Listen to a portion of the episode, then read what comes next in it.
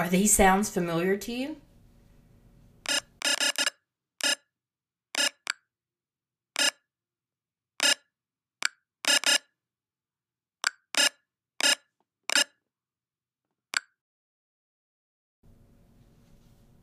If not, what about these?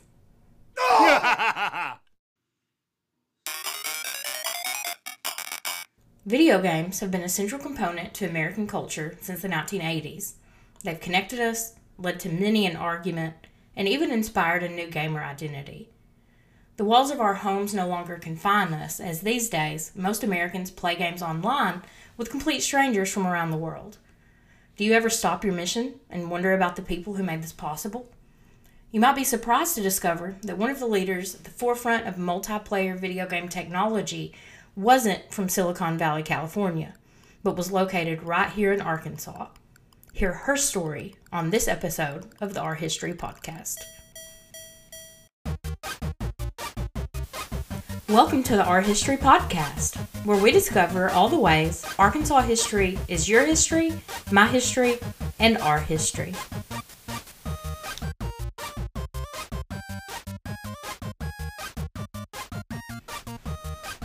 Okay, so I admit that I'm definitely not a gamer, but I am interested in telling the story of lesser known figures in Arkansas history.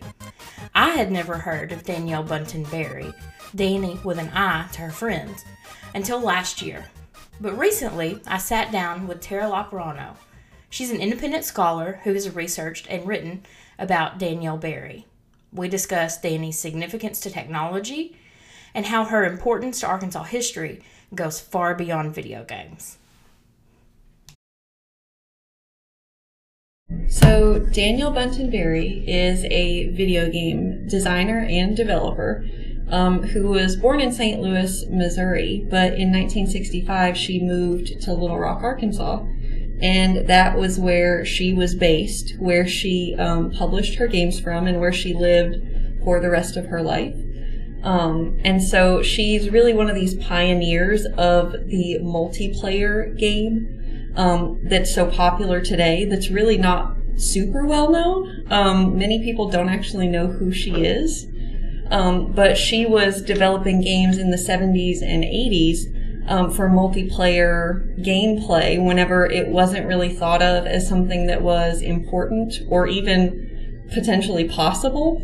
Um, and so that's sort of the breakdown of who she was. And then also, she was a transgender woman. Um, in 1992, um, she came out with her identity as a transgender female. Um, and in that same year, she had gender confirmation surgeries um, to confirm her identity, whereas previously, um, pre-transition, she was identifying as a male because she was born biologically male, and then she was also identifying as the name she was given at birth.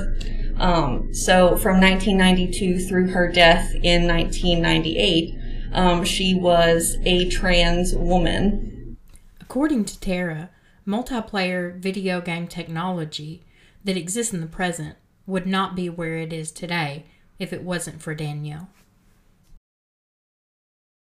She created three games that were central to this idea of multiplayer gameplay. So the first um, was the game I talked about in 1978 called Wheeler Dealers, where she created custom controllers so that four people could play. Um, the second was Mule, because it was also a four player cooperative game, but especially in regards to current technology and current video games, um, she created a game called Modem Wars, which was the first game to utilize modems in two separate places to allow players to play in real time together.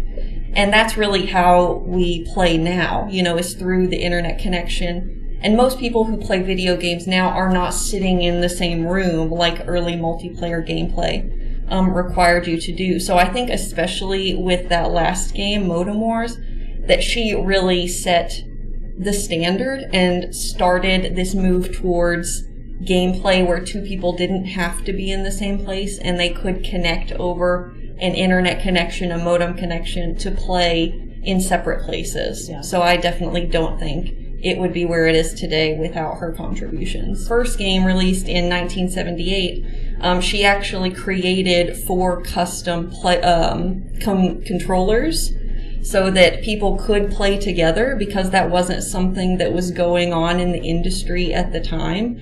Um, and once again, people didn't think that with the limitations of the technology, because it was a brand new field, video games were in the 1970s, um, people didn't think that it was possible to have more than, especially two players, playing a video game at the same time. And so from the start of her career in the late 1970s through the 1980s, she was really creating these brand new pieces of technology and these brand new designs for video games that developed into the beginnings of multiplayer gaming, which is massive currently. Um, and that's really the direction that the field is moving into right now. Um, and so I consider her a pioneer in this field. And I think anybody who actually knows who she is and what she's done in video gaming does as well. Danielle Berry's story is not only a significant narrative in the history of technology, but is also an important but often untold story in Arkansas history. I think, well, I mean, obviously her contributions to the video gaming field make her significant to Arkansas history as well. Um, we don't really hear too much, especially with these like epicenters of technology, you know, in the West, especially with like places in California. Um, I think she's significant to Arkansas because she was this sort of small time developer um, in Little Rock, Arkansas, who was making these massive changes in the industry. Um, and then also, she's a unique figure in history. You know, she is this trans woman um, who many people at the time knew, you know, as her former identity.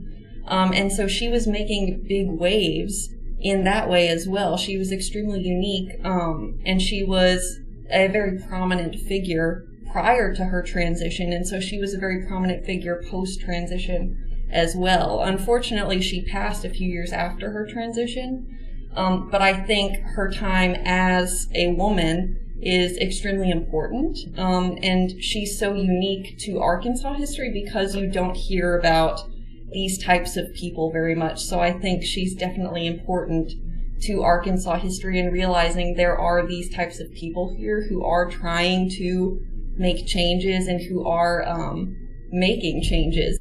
I asked Tara why someone like me, who has more than general knowledge of Arkansas history, had never heard of Danielle Bunten Berry. I mean, I definitely think part of it is, you know, that she was trans. You know, we still deal with the prejudices of people um, with minorities, with different sexualities, that type of thing. Um, so I do think that throughout the years, she has sort of just been pushed to the recesses of the internet because of this shift in her identity later in life.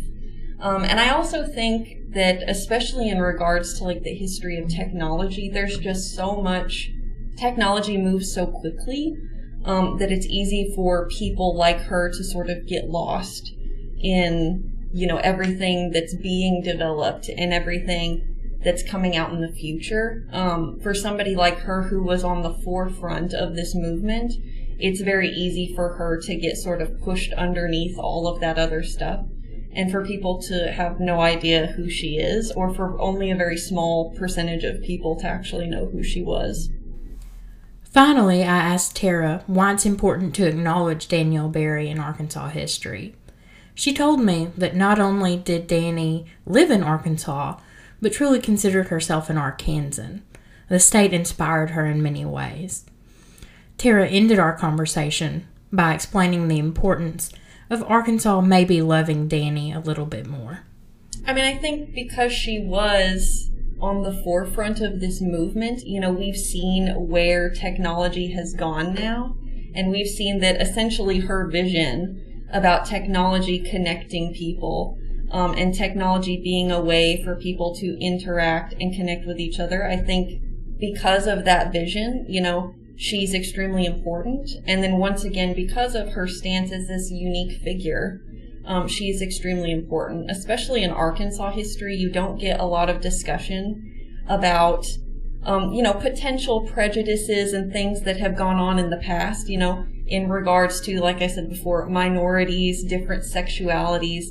Um, you don't get a lot of discussion about that because of, you know, the ideas and beliefs that are held in this region. And so I think it's extremely important to bring these things up and to show the diversity of the state and to show the diversity of the people within the state you know. And it's interesting because you know danny loved arkansas and she credits little rock and arkansas more generally as a huge inspiration for like the video games that she put out and the work that she did especially in designing video games.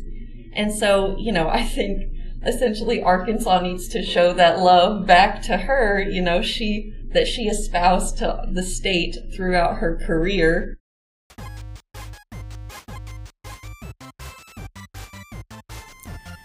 Thanks again for listening to the Our History Podcast.